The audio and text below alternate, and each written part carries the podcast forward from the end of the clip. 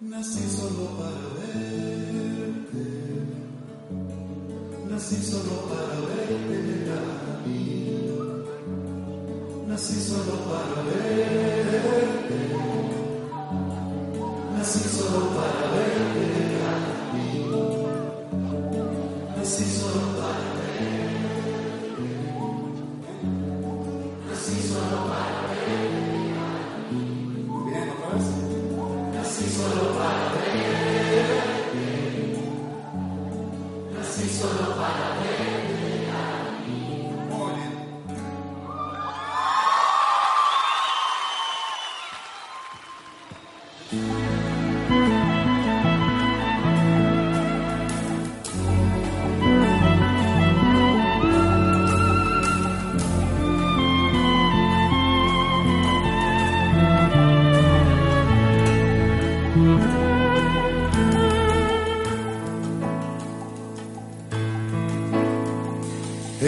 historia de amor como cualquiera.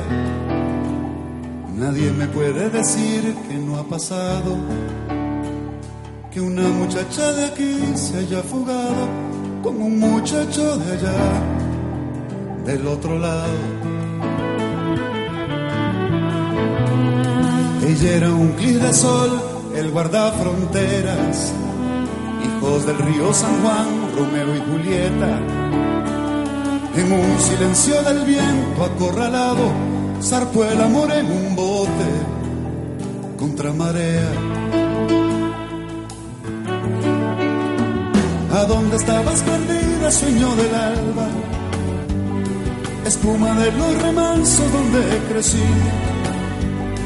¿A dónde estabas durmiendo, lirio del agua? Nací solo para verte.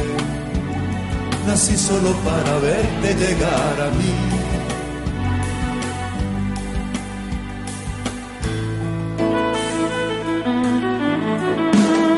Era una historia de amor, una leyenda. Los versos que cada tarde le cantaba. Como si el ancho San Juan no fuera un río, sino el foso de un castillo de hojas de palma. Historia no hubo teatro, no hubo veneno ni flores, no hubo aplauso, solo una barca volcada entre la niebla y una canción de papel casi borrada. ¿A dónde estabas perdida, sueño del alba? Espuma de los remansos donde crecí. ¿A dónde estabas durmiendo, lirio del agua? Nací solo para verte. Nací solo para verte llegar a mí. ¿A dónde estabas perdida, sueño del alba? Espuma de los remansos donde crecí. ¿A dónde estabas durmiendo, lirio del agua? Nací solo para verte. Nací solo para verte llegar a mí. Nací solo para verte. Nací solo para verte llegar a mí. Nací solo para verte. Nací solo para verte llegar a mí. Nací solo para verte.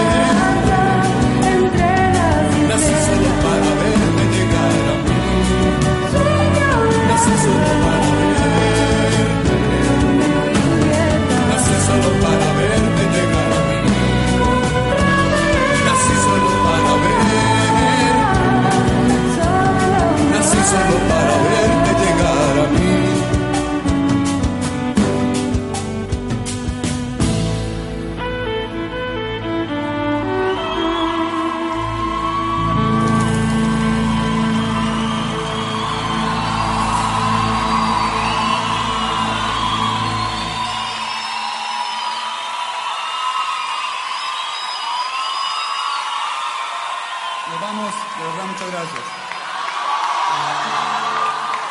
Radiolavía.com, tu universidad donde sea.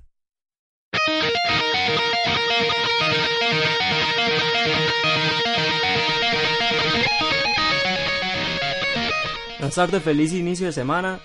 Estamos con esto que es Tiempo Fuera, el programa deportivo de la U. Vamos a hablar un poco sobre Peyton Manning, sobre, sobre Stephen Curry y los Warriors que andan volando en la NBA y sobre un poco de fútbol internacional. Mi nombre es Daniel Fight, me acompaña Daniel Arias. Bueno, sí, para mí es un gran prestigio estar acompañándote hoy en este programa. Bueno, vamos a empezar a hablar sobre un poco de la NFL y sobre Peyton Manning que anunció su retiro la semana pasada. Hoy hace 8 días uno de los mejores corebacks de la historia estaba diciendo que se retiraba del fútbol americano. ¿Qué te parece el retiro de Manning y en qué posición lo pones en, la historia? Bueno, para mí, eh, igual que muchas revistas, entra entre los mejores 100 jugadores de la NFL. Igual desde sus inicios en el 99, cuando lo escogieron en el draft, los Colts, inició su carrera y siempre ha sido un jugador sorprendente. Para mí eh, está entre los primeros tres, la verdad, en la historia de los quarterbacks. No sé, ¿a vos qué te parece? Ah, sí, para mí es el mejor tercer mariscal de campo que hay. Para mencionar un poco de la carrera de Peyton, ha logrado eh, llegar a cuatro finales de Super Bowls. Dos de, dos de ellas lo ganó, el Super Bowl 49, el Super Bowl 39 y el 50. El 39 lo ganó con Colts, el 50 con Denver y, y perdió dos. Y eh, retirarse de esta manera es algo genial, ¿verdad? Pocas personas se retiran después de ganar un Super Bowl y su carrera siempre ha sido demasiado buena y digamos se retira con la tercera mejor marca de eficiencia de pase de los quarterbacks con 95,2 de eficiencia en pase con 4.000 yardas corridas por pase. Es algo sorprendente.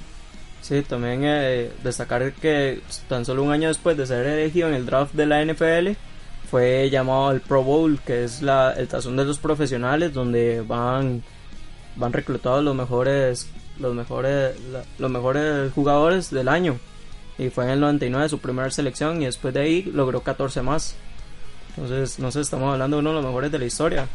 Eh, también es el líder de todos los tiempos en pases para touchdowns, en victorias, como lo decías. Es, tiene la efectividad de pase más alta, una de las eh, efectividades de pase más altas. Sí, tiene, rompió el récord de los touchdowns con 55 pases en una sola temporada. Sí, bueno, eh, en el 98 fue reclutado por Indianapolis Colts desde la Universidad de Tennessee. Entonces, bueno, cuando fue reclutado eh, se pueden dar unas características como que Cam Newton estaba apenas en la escuela, eh, Aaron Rodgers estaba cursando el colegio, Brett Favre estaba en su en una de, estaba casi que en, en el clímax de su carrera. Sí, sí, eh, es un jugador sorprendente. Por ejemplo, podemos recordar que en el 2009 fue el jugador número uno de la NFL, según The Sporting News, un gran diario de fútbol americano. Eh, bueno, el primer partido de los, el primer Super Bowl de los Colts fue contra Chicago Bears que para Peyton Manning que acabó con 47 ya, 247 yardas, tiró un pase de anotación y fue el eh, MVP del partido. Fue el MVP del partido, pero sufrió una intercepción durante el partido. Aún así esto no no significó mayor problema para los Colts que en ese que en esa temporada tenían un equipo de ensueño. Después. en la actualidad cómo lo catalogas entre él y Tom Brady, que han sido los que más Super Bowls han ido y los que mayor cantidad de pases han tenido hasta el momento? Bueno, para mí Manning es el es el mejor, la verdad, de ellos dos, en mi opinión es el mejor. Por ejemplo, podemos recordar que Manning es el único quarterback de la NFL con 121,1 de rating, que es algo que lo cataloga como como un buen jugador. Y ahora hablando un poco de la familia de Peyton, el hermano Eli Manning, Elijah, que juega para el New York. Exacto, que juega para los Giants. Eh, tiene también dos, dos Super Bowls y los dos son ante los ante los ante los Patriots. Eh, ¿Cómo catalogas a Eli contra un Peyton Manning? Mm, sí, es el hermano, es bueno, es el hermano menor, pero no, Peyton Manning tiene una carrera muy buena y creo que cuesta superarlo. Pero también podemos hablar de su papá, Archie Manning, que... quien también fue quarterback en los Saints de New Orleans, eh, también fue en Houston Oilers, los ya desaparecidos que ahora son los Texans de Houston, y también en Minnesota Vikings, que, y bueno, Archie ha sido un histórico. ¿Qué pensabas de Archie?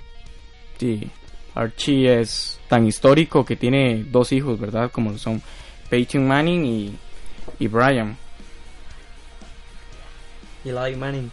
Ajá, y también, bueno, también tuvo un hermano mayor que, que era Cooper Manning, que él jugó en la universidad, estuvo en Mississippi, pero una enfermedad en, en la espina dorsal lo le quitó la, las ansias de ser el único receptor de la familia Manning y de hacer que por primera vez en la historia de la NFL eh, llegaran tres, tres hijos de un coreback prestigioso a la, a la NFL. Ahora imagínate, el Cooper Manning jugando como receptor y Eli o Peyton jugando como corebacks, ¿cómo hubiera sido esa combinación entre los hermanos Manning? Sí, hubiera sido una combinación sorprendente, la verdad. O sea, nos dejar, todos quisiéramos ver ese partido. También podemos recordar de, de Manning, que fue el jugador nombrado, el jugador de la década para Fox Sports en Estados Unidos, del 2000 al 2010. También eh, un récord para resaltar con los Colts es que ha tenido el mayor número de intentos para pase en su carrera y para el equipo de los Colts con 7210 intentos de pase y con más de 40 pases para más de 40 intentos de pase por partido para los Colts. Eso fue algo totalmente estrepitoso para cuando tenían a, a corredores de gran nivel y tenían a, a muy buenos muy buenos receptores en ese momento. También tuvo el mayor número de yardas por pase, que fueron 54.828. Eh, Peyton Manning, no se da un poco de nostalgia eh, escuchar que se retire, y más que esta temporada sí ha, sido la del retiro para muchos jugadores, como lo han sido. Eh, bueno, el mismo, el mismo Peyton Manning. Eh, no sé si a usted te da un poco de nostalgia eso. Sí, sí, me trae un poco de nostalgia, pero creo que es el mejor momento para que se retire una estrella del nivel de él.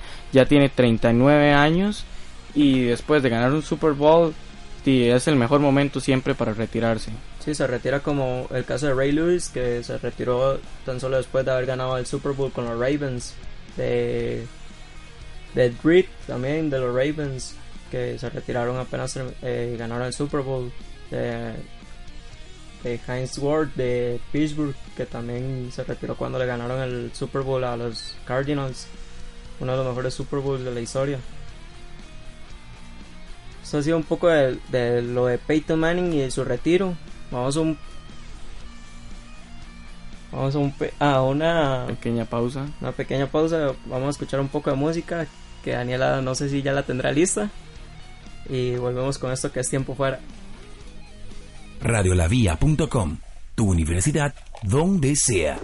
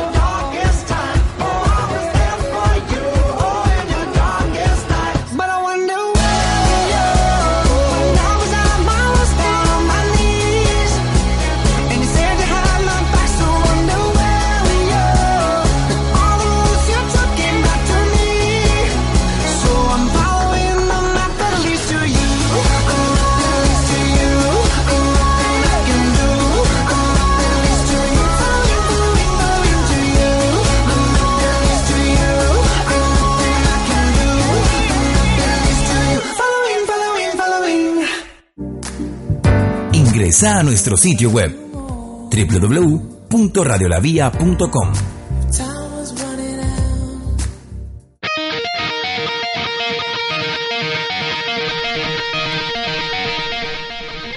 Pues vamos con esto que es tiempo fuera. Ahora vamos a hablar un poco de NBA sobre la gran temporada que ha tenido Stephen Curry y los Warriors en la, en la liga de básquetbol americana y un poco de comparativa con, el- con uno de los mejores equipos de la historia que ha sido Chicago Bulls.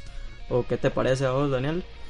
Y para mí Curry, bueno, empezando ha callado bocas, ¿verdad? Porque nadie pensaba que iba a ser un MVP y se, lin- y a todos los que dudaron. Y, muy- o sea, en este momento es el jugador más dominante de la NBA, callando muchas bocas de gente que decían que, sí, que jamás lo iba a lograr.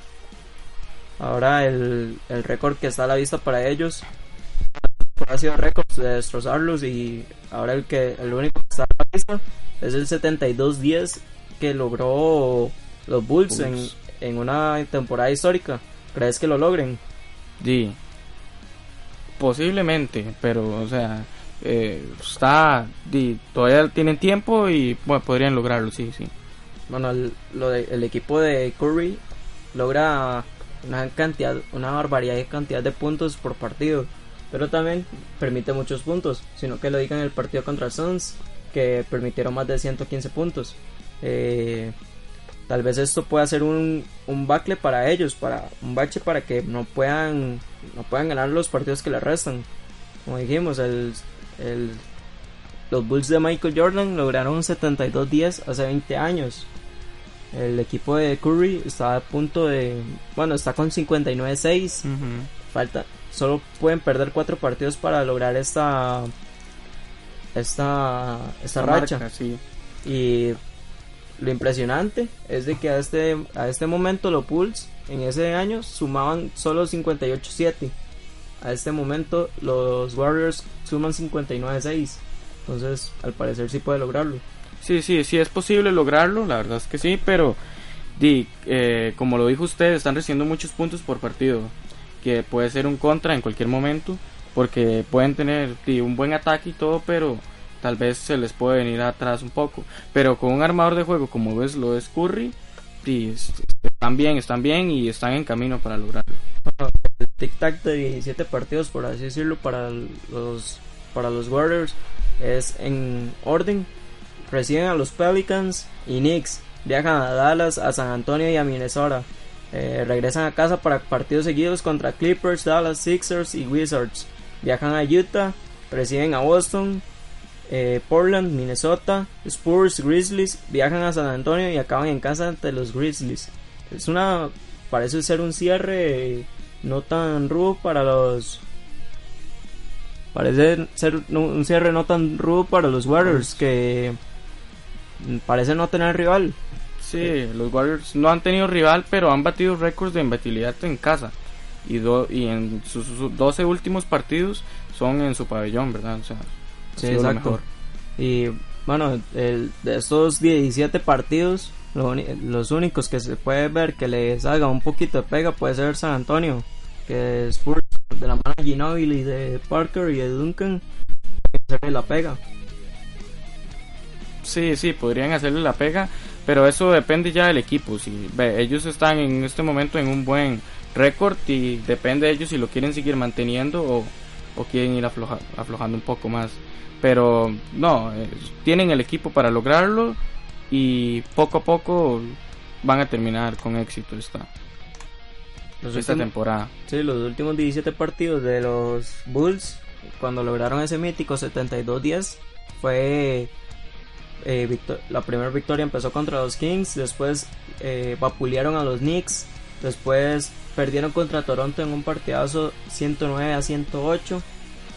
Eh, los triunfos ante Hawks, Clippers, ante Miami, Charlotte y Orlando también fueron víctimas de la tripleta hecha por Rodman, por Jordan y Pippen. Después perdieron ante Charlotte, rompiendo una racha que de seis partidos consecutivos eh, ganando. Y tenían a ese momento un balance de 66-9. Después triunfaron ante los Nets, a los Sixers, a los Cavaliers, a, los Bucks y a Pistons los masacraron. Y por último tropezaron con, con Indiana en el 99 a 100 y al final le ganaron a Washington eh, en casa para poder llegar al mítico 72-10. Entonces, no sé, es la recta final de los Bulls de, la- de ese año un poco más más ruda que para los que para Golden State de este año. Sí, Golden State está bien y como lo dije antes, el, el- el éxito ellos lo tienen en casa, entonces de ahí va a depender y eh, visitante salir a ganar también no tienen otra opción si quieren romper este récord y todavía pueden. La, y la comparativa también llega a nivel de inicio de temporada, porque para los Bulls la primera derrota llegó apenas del sexto partido contra Orlando, que perdieron 88-94. Un muy mal partido para los Bulls. Cambio para los eh, para los comandados por Curry llegó hasta el partido 25, donde perdieron con Milwaukee por 108-95. Entonces se puede ver la comparación de que estos tripletos han, estos quintetos han hecho las cosas diferente pero a la vez similar en sus, sus respectivas temporadas, masacrando y apabullando a cada uno de los equipos. Sí, claro, son años diferentes, épocas diferentes, temporadas diferentes y no todo va a ser igual. Pero de que se pueden comparar, se pueden comparar, ya que están a un solo paso de, de lograr romper el récord o igualarlo, ¿verdad? Entonces, y no se sabe al final cómo quedará, pero pero Este año los, eh, los Golden State son favoritos para quedar campeones o, o hay un equipo que le pueda hacer la pega. para mí son los favoritos en ser campeones. Para mí hay que tener cuidado con los Spurs que no han tenido un muy buen año, pero siempre cierran muy bien. Y a veces se vuelven famoso caballo negro en las finales de la NBA. También Stephen Curry está buscando llegar a Juegos Olímpicos, ¿verdad? Y si llega a Juegos Olímpicos, el, el equipo que va a tener Estados Unidos va a ser un equipo totalmente temible, como lo fue en el 82 en Barcelona, que el, que el equipo estaba, co- estaba comandado por Jordan, por Pippen, eh, Bird, tenían un equipazo y nadie les hacía la pega. Sí, claro, va a ser un equipo del, del sueño, excelentes jugadores, un armador muy bueno como lo es Curry y, Sí, y no solo Curry, va a estar también LeBron, si es que va, Ajá. va a estar Kevin Durant. Ahí ya son tres MVP nada más en un equipo. Sí, Y después y se van a quedar muchos jugadores por fuera de ese equipo que podrían bien bien ser titulares en cualquier otra selección del mundo. sí, Estados Unidos en los Olímpicos, bueno, hay que esperar a ver qué pasa, pero para mí no, no, no, no tiene rival. Ahorita los equipos europeos se han armado muy bien. eh, está España, España. Que, que le puede hacer la pega con los hermanos Gasol, eh, Ricky Rubio que puede hacer un que puede ser un muy buen revulsivo, eh, pero sin- sinceramente yo no le veo quién pueda quién pueda hacer una competencia para, para Estados Unidos este año. Sí, los, los otros países se han ido nivelando, ¿verdad? Porque comparado con años anteriores, eh, la indiferencia era más grande. Pero actualmente ya se ha estado algunos países creciendo más, pero aún así superarlo cuesta. Sí, di, en el 82, en el- la Olimpiada del 82, eh, cuando estaba el, uno, el segundo mejor equipo de la historia, por así decirlo, en, en baloncesto, que era Lituania, di, Estados Unidos le marcó 50 puntos de diferencia. Entonces, era mucha la diferencia entre los equipos y puede ser que ahora haya bajado un poco esa diferencia y pueda hacer que alguien le haga, la pega a Curry y compañía. Se, se puede, puede pasar, ¿verdad? Pero eso depende mucho de, de los otros países y en cuánto vaya a estar preparado Estados Unidos. Porque si se confían, ¿verdad? Sorpresas pueden llegar. Sí, pero eh, un equipo plagado puede ser plagado de MVPs bien bien eh, que va a tener a 5 en la duela y, y otros 5 en la banca esperándolos para poderlos suplir bien bien. En cambio otras selecciones no tienen, con costo tienen 5 en la duela que son los mejores y en la banca y Sí, no muy buenos suplentes o suplentes que no pueden hacer la talla como lo son los de la duela. cuesta, cuesta, pero se podría lograr con mucho esfuerzo. Bueno, vamos a otro pequeño corte musical. Eh, no sé si Daniela ya tiene lista la música. Y nos vemos en esto que es tiempo fuera. Radiolavia.com, tu universidad donde sea.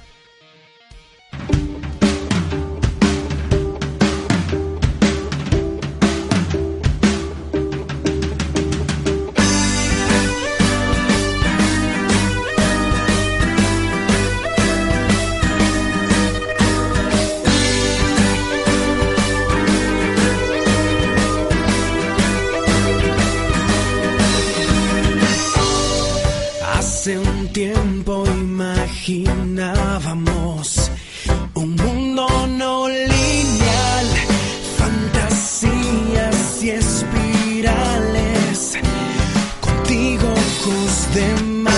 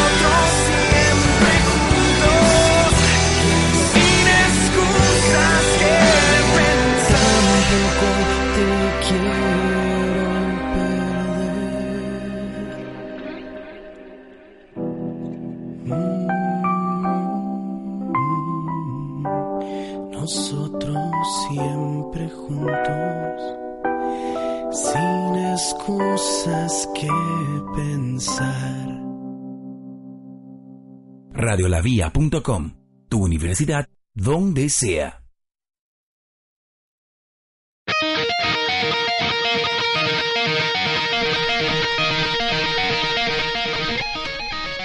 volvemos con esto que es tiempo fuera por radiolavia.com. Eh, ahora vamos a hablar un poco de fútbol. Eh, una noticia que está pegando fuerte ahorita. El debut de Rafa Benítez con el Newcastle. Y ya va perdiendo 1 por 0 ante el, ante el, se puede decir, medio temible Leicester City. Que es la revelación de este año. El año pasado peleando el descenso a estas alturas. Y hoy está peleando el, campeonato de APL ante el City, ante el Liverpool, Arsenal, United.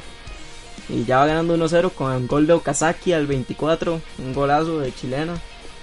Claro, claro, el Leicester City está en su mejor momento y es un vivo ejemplo de que un equipo con esfuerzo puede lograr una gran meta, ¿verdad? Porque la Premier es la liga para mí la más competitiva del mundo con prácticamente siete equipos grandes luchando por el primer lugar y se mete un equipo que está peleando el descenso y se mete en el primer lugar y con jugadores que no son de nombres pero con esfuerzo y dedicación poco a poco lo han logrado. Sí, que no son de nombres pero sí son de ponerle empeño, por así decirlo. Eh, son, son jugadores que han sido relegados, por así decirlo. Eh, de Bardi, que hace que hace unos 10 años no estaba ni siquiera jugando al fútbol y fue el goleador por las primeras 15 jornadas. Empieza a jugar fútbol con 24 años de edad. sí, casi nadie en la vida.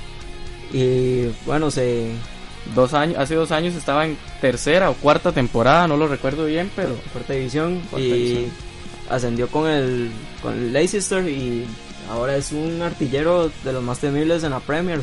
Otro es Okazaki, que fue un jugador que iba que tenía buena pinta para, para su futuro y, lo empezaron a relegar, lo mandaron a Leicester y ahí empezó a carburar con de la mano de Claudio Ranieri, que ha sido para mí uno de los entrenadores más infravalorados que puede haber en este momento.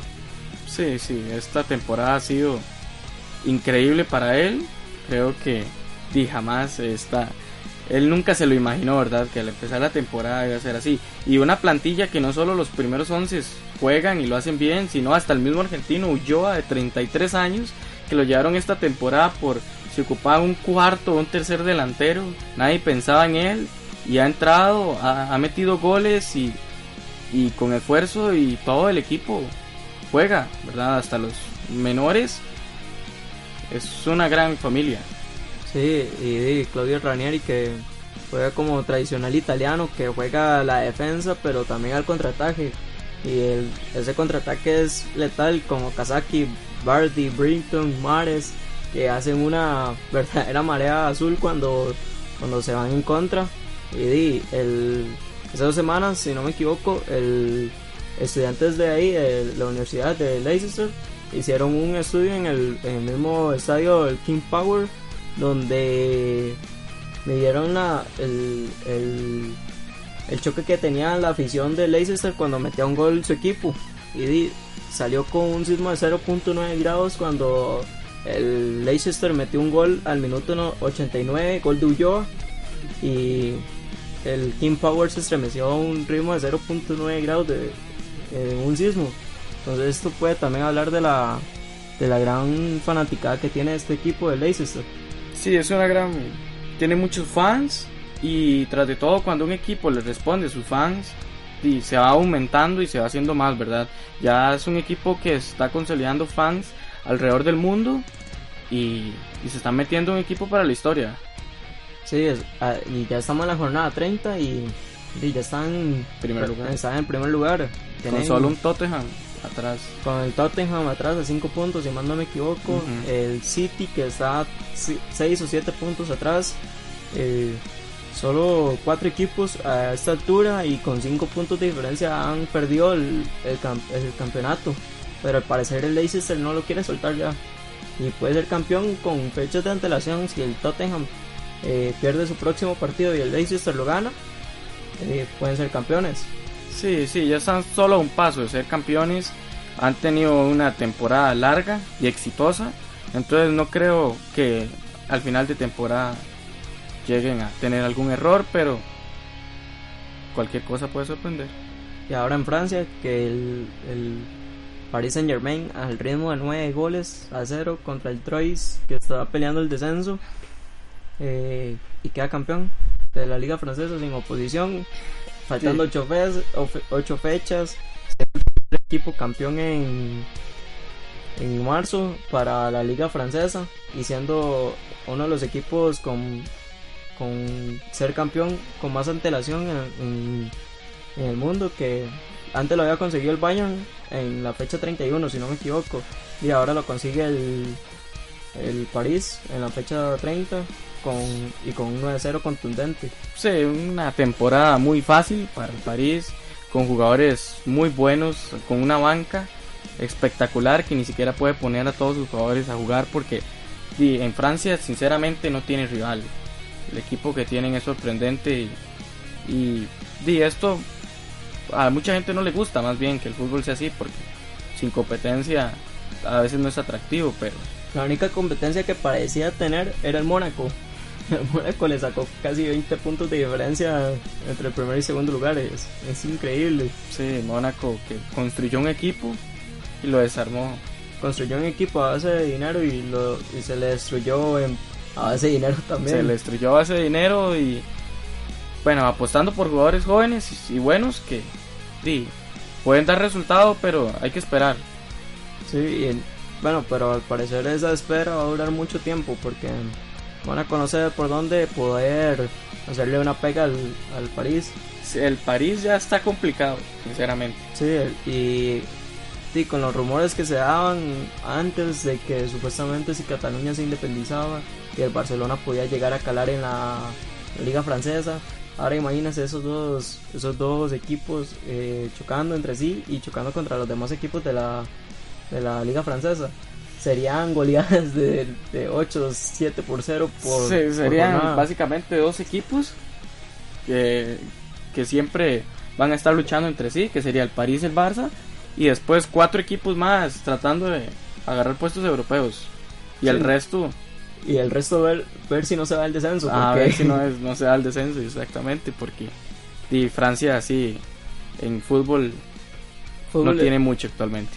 No tiene mucho y no tiene no tiene competencia. La competencia en Francia es muy reducida y al igual que eh, a lo contrario que es en Portugal eh, a este momento. El Sporting Lisboa que ahora se está metiendo que el Benfica y el Porto están tratando de hacerle la pega pero el Sporting de Lisboa está ahí arriba con Brian de la mano de Brian que está volviendo a su nivel de la mano de Teófilo Gutiérrez de El Jefferson Sporting Montero. se- se preparó muy bien para esta temporada. Hizo fichajes muy buenos y trató de armarse, ya que llevaba varias temporadas estando atrás de estos dos equipos. Se armó y le Y está no. haciendo una dura competencia. y no solo se armó con con jugadores sino que también con el mismo técnico que viene de Benfica que es George George de Jesús que era un, que es muy buen entrenador él llevó al Benfica a varias cop- a varias finales de la Copa de UEFA y bueno pero no no la ganó por el por la temida historia que tiene el Benfica de Velas Guzman después en Alemania Alemania parece ser de que el Dortmund puede dar la sorpresa pero el mundo está dando la sorpresa, que es diferente. Sí, pero está 5 puntos atrás del Bayern. Parece que puede que puede hacer la pega, pero no, no se sabe si le alcanzará el tanque al Dortmund o a los demás equipos para hacerle la pega al Bayern. Esta temporada le está haciendo la pega, pero quién sabe. Y ahora más que se habla de que Aubameyang puede ir al Real. ¿Qué opinas sobre eso? Bueno, eh, eso ya es hasta final de temporada, así que para el Dortmund no es tanta la complicación. Pero que llegue Aubameyang al Madrid, no sé, no me, no me termina de sonar muy bien. Porque el Madrid lo que necesita más ahorita es un 9. O alguien que, que tenga la misma relevancia de Cristiano. Porque el Madrid tiene un sistema de juego construido para Cristiano, no para, no para un juego de equipo. Y di, cuando se depende de un solo jugador, eh, esto puede caer y ya se ha visto los últimos tres años. Cristiano anota y anota goles, pero el Madrid no, no gana, ganó la décima la Champions, pero después de ahí no ha ganado mayor cosa. El problema de esto es cuando un jugador está... No todos los jugadores tienen el mismo nivel. Eh, el fútbol son 11. sí, pero es no que uno. también, pero es que es, ahí vamos con el problema. El fútbol son 11, no 1, pero el Madrid está diseñado para. Este Madrid está diseñado para que el fútbol sea de 1, no de 11. Por eso no tiene éxito. Exacto, y el Madrid si lo diseñaran para ser de 11 y no de 1, como lo diseñó en, en su momento Ferguson con, cuando estaba Cristiano, eh, puede resultar muy buenas las cosas. Como ya se vio, Ferguson llevó al, al Manchester United a la final contra el Barça en Wembley, pero no lo ganaron. Pero aún así estaba Cristiano en ese equipo y pudieron armar un equipo de 11 y no de 1. Sí, el, el, problema es ese. El fútbol son 11 y no de 1. Y cuando solo una persona destaca, esa persona no puede hacer todo. Se ocupa de defender bien para armar bien, para atacar bien. Y el problema del Madrid es ese actualmente. Que ya deberían dejar de depender de Ronaldo y construir un juego con él. El problema es Ronaldo. No para él. El problema ahorita del Madrid se llama Ronaldo. Cristiano Ronaldo. El problema ahorita del Madrid es la filosofía de juego que están teniendo. Porque en sí no conozco a Ronaldo y no podría decirlo si a él solo le gusta que jueguen para él. Pero el Madrid ocupa armar un juego en equipo, que es lo que no está armando y por eso es el problema. Ayer un equipo histórico con 10 Champions League y vea lo que está pasando. Pero es que también hay un problema. Ayer en el partido contra Las Palmas, yo estaba viendo el partido y en un momento Cristiano tenía a Bale solo por la banda izquierda para poder abrir el juego y decidió rematar y el remate salió muy desviado, ni siquiera cerca del cerca del patrocinio del tiro de esquina. y tenía a Gareth Bale y no quiso jugar en conjunto. Después en otra jugada que Lucas Vázquez trató de, de entrar por la banda, Cristiano se lo, se lo pidió y le pidió el pase, Lucas se lo dio y no le devolvió la pared, donde Lucas, si le devolvía la pared, Lucas iba a estar frente al portero. Entonces son cosas, individualidades que uno le, uno le achaca a Cristiano. Sí, son individualidades que, que él tiene que aprender a jugar más en equipo, sinceramente. Ya a su edad ya creo que no va a aprenderlo nunca. Sí, y también el Madrid debería ya ir a armando un fútbol diferente.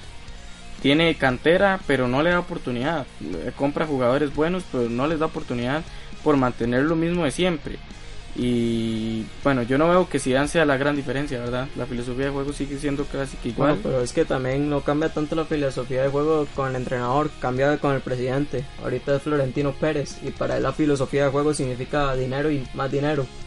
Y mientras Florentino esté ahí, Cristiano va a ser el, el superlativo del equipo, seguido por Bale. Y si esos dos no conectan, no van a conectar, no va a conectar el Madrid. Sí, claro. Y ahora el Barça. Nadie, nadie le compite o hay competencia por el Barça en Champions. Ah, actualmente no. O Bayern, sea, hay competencia, pero tienen que estructurar el juego muy diferente a lo como lo han hecho los otros equipos y saber llegarle bien. Porque actualmente no tiene competencia y para un equipo le gane el Barcelona podría ser como el Chelsea hace unos años que con Di Matteo que se echó totalmente para atrás. para atrás totalmente y ver qué sale porque ese tridente está El tridente de, de la MCN, no, nadie lo para. Suárez está desde la suspensión, volvió con un hambre de gol. De eh, Messi, que está recuperando su mejor forma física. Neymar, que está en una forma física muy violenta. Y no, no se ve por dónde pueda dónde puedan parar a, a este tridente. Y, Y para no- mí el, el Madrid en el clásico, en el Camp Nou, bien bien se puede ir con cuatro en el primer tiempo. con este equipo que está ahorita. Sí, eh, lastimosamente no hay periodo de fichajes antes de eso, ¿verdad? Entonces hay que ver qué se tiene y qué poder armar, porque en este momento el Madrid, yo soy del Madrid y estamos mal y tenemos que ver cómo armamos con lo que hay, ¿verdad? Porque y esta crisis yo no solo la veo del Madrid, también la veo crisis del fútbol español en sí, porque tal vez tiempos de antes jugadores como lo que son Lucas Vázquez, eh, Carvajal, eran jugadores de españoles de más élite en los que se podía confiar más. El Madrid actualmente está bien, más o menos, ¿verdad? No, no está en la élite, pero con jugadores extranjeros.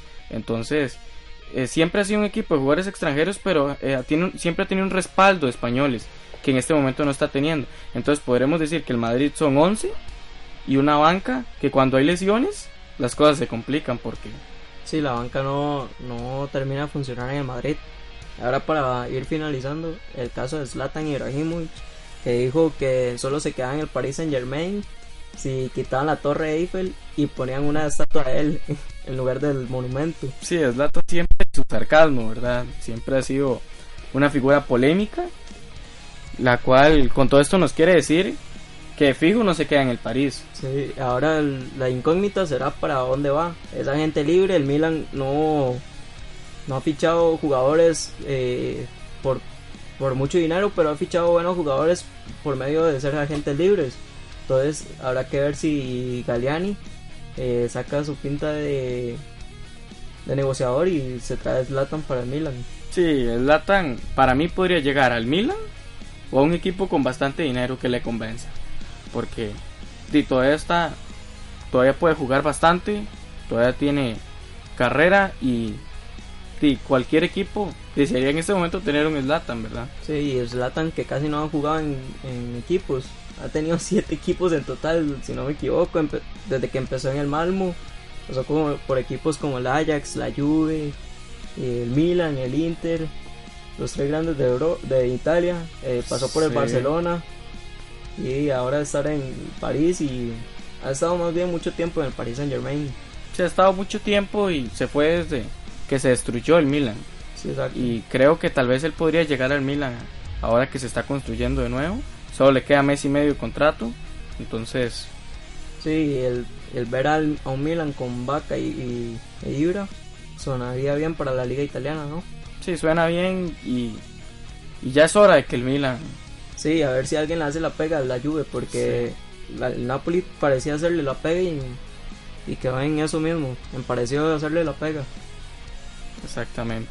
Bueno, muchas gracias por acompañarnos en esto que fue tiempo fuera. Eh, no sé si Daniela ya tiene la música o no la tiene. Me dice que no la tiene todavía, que espere más.